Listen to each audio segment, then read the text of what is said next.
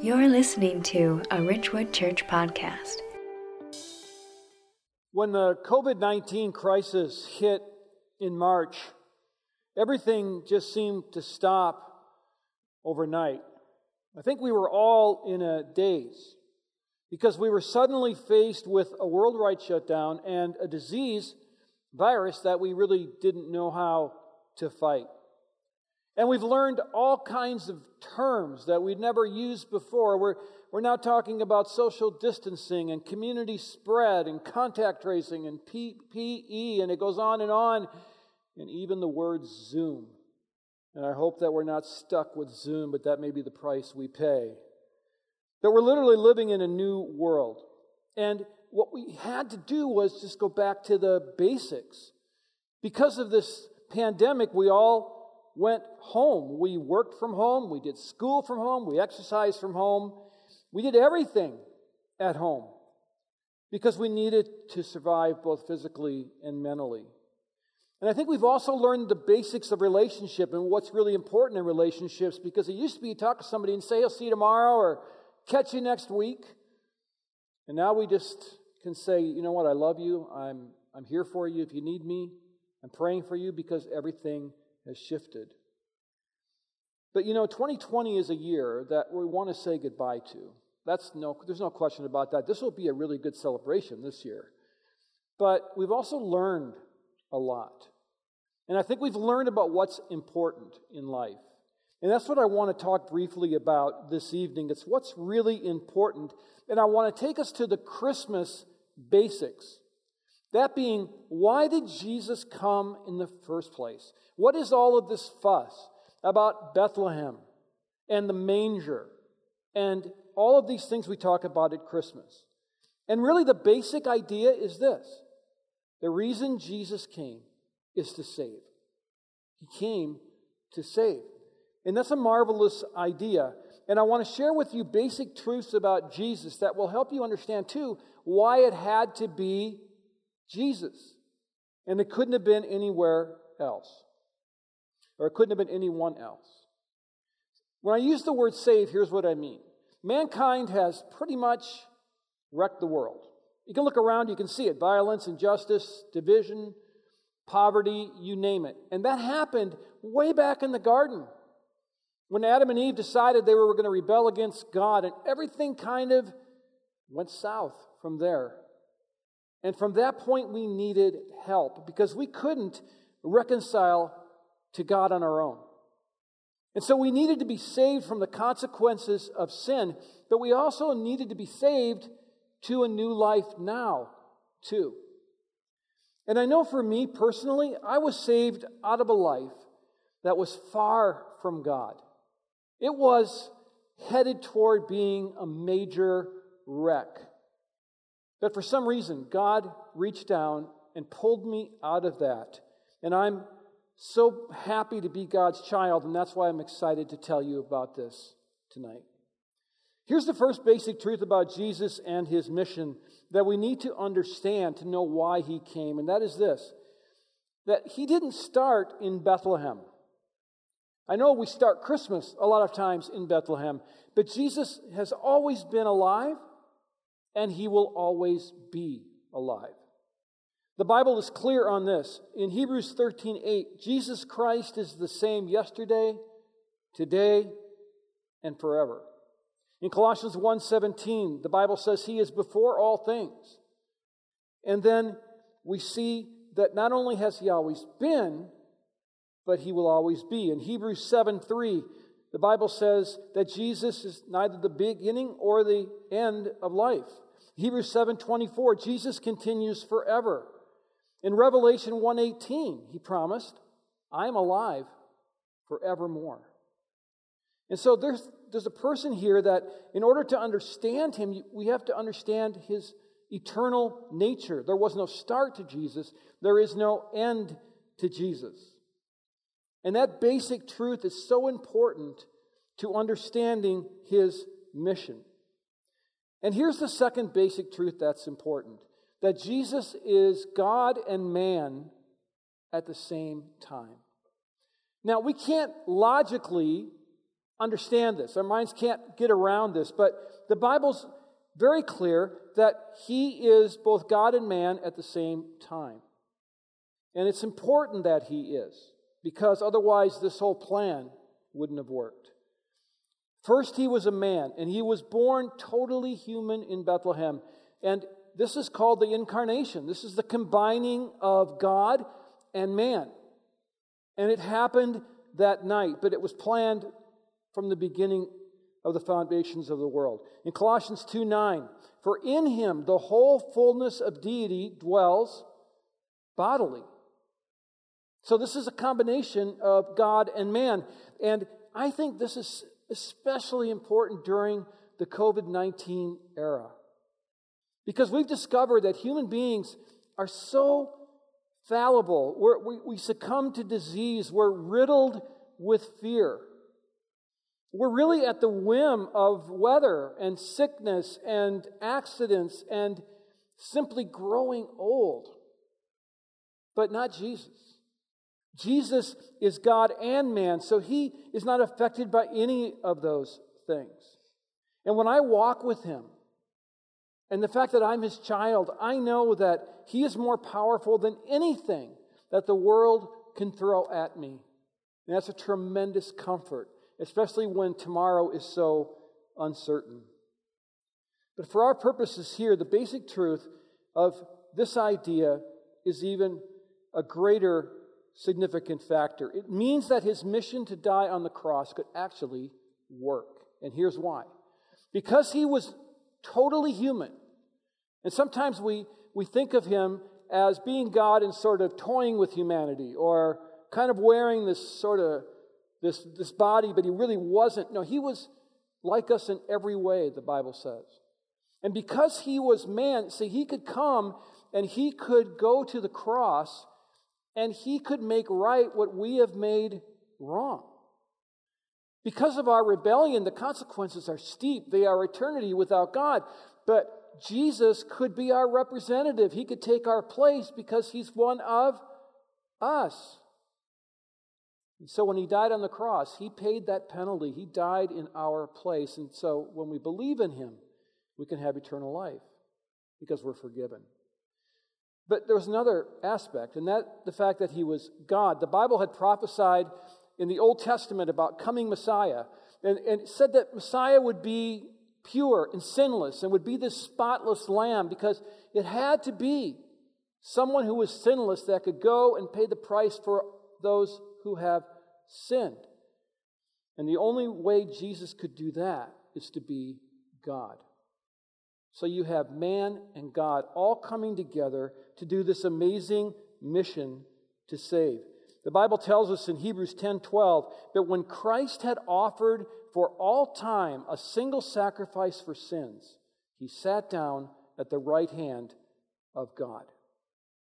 A one-time single sacrifice, not a whole bunch of, uh, uh, of sacrifices. Not you and I trying to be righteous and trying to please God and trying to do this and all that. No, it was Jesus at the cross. And our representative went there. And he was crucified for crimes he never committed, but he was crucified for crimes that we've committed. And that's how much he loves you and me. And that's why it's vitally important that Jesus is God and man at the same time.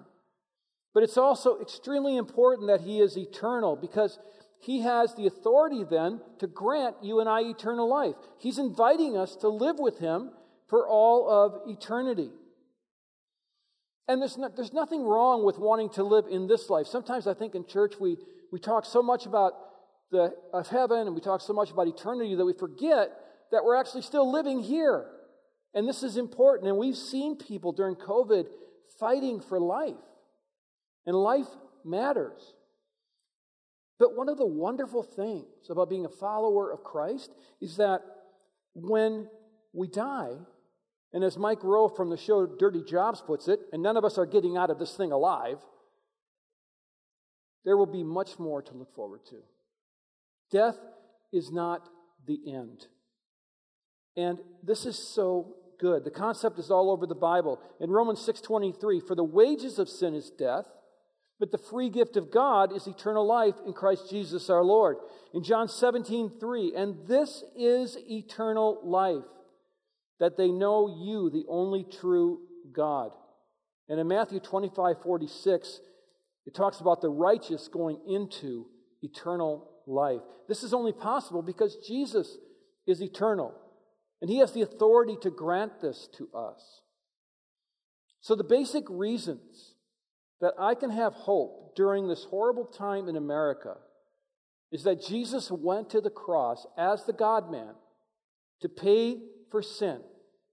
And he offers to save you and me because he loves us.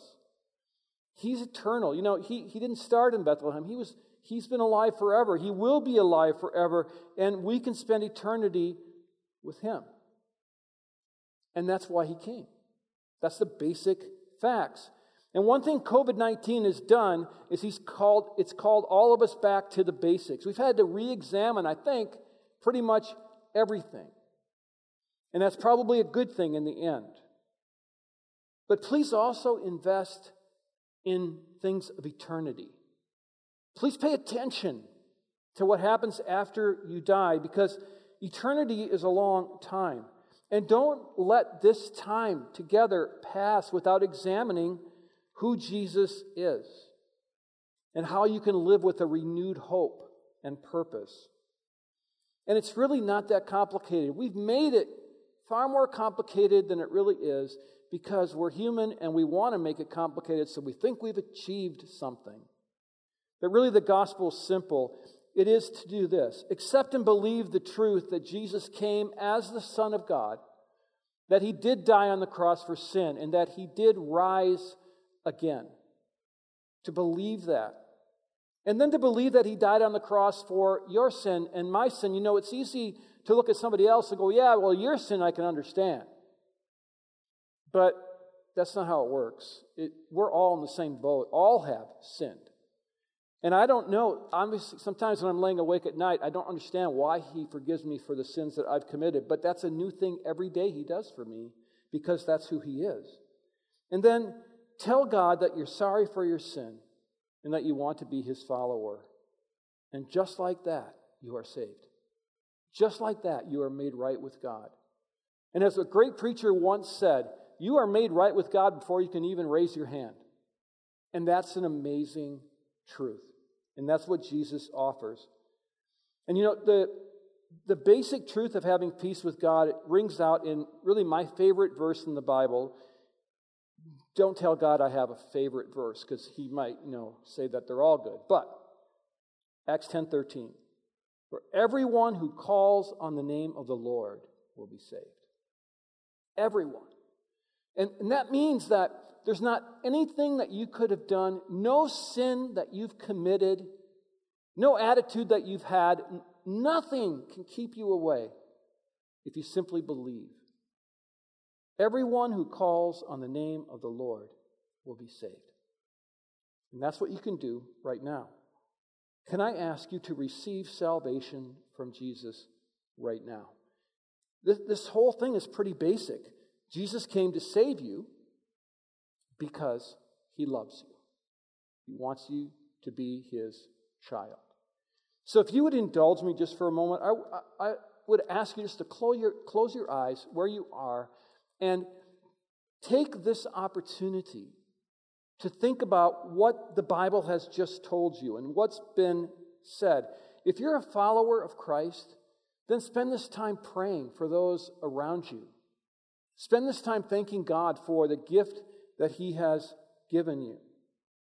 And then, if you aren't a follower of Christ and you want to make a decision to become His child, you know, you don't have to know all the words. You don't know, have, to, have to know the perfect prayer. You can just shout out, I need you. Save me. I believe in you. And at that moment, everything will change for you. Because now you'll have an opportunity to walk with God forever. So, why don't we just take about 30 seconds, close our eyes, and meditate over these truths and see what God might be saying to you.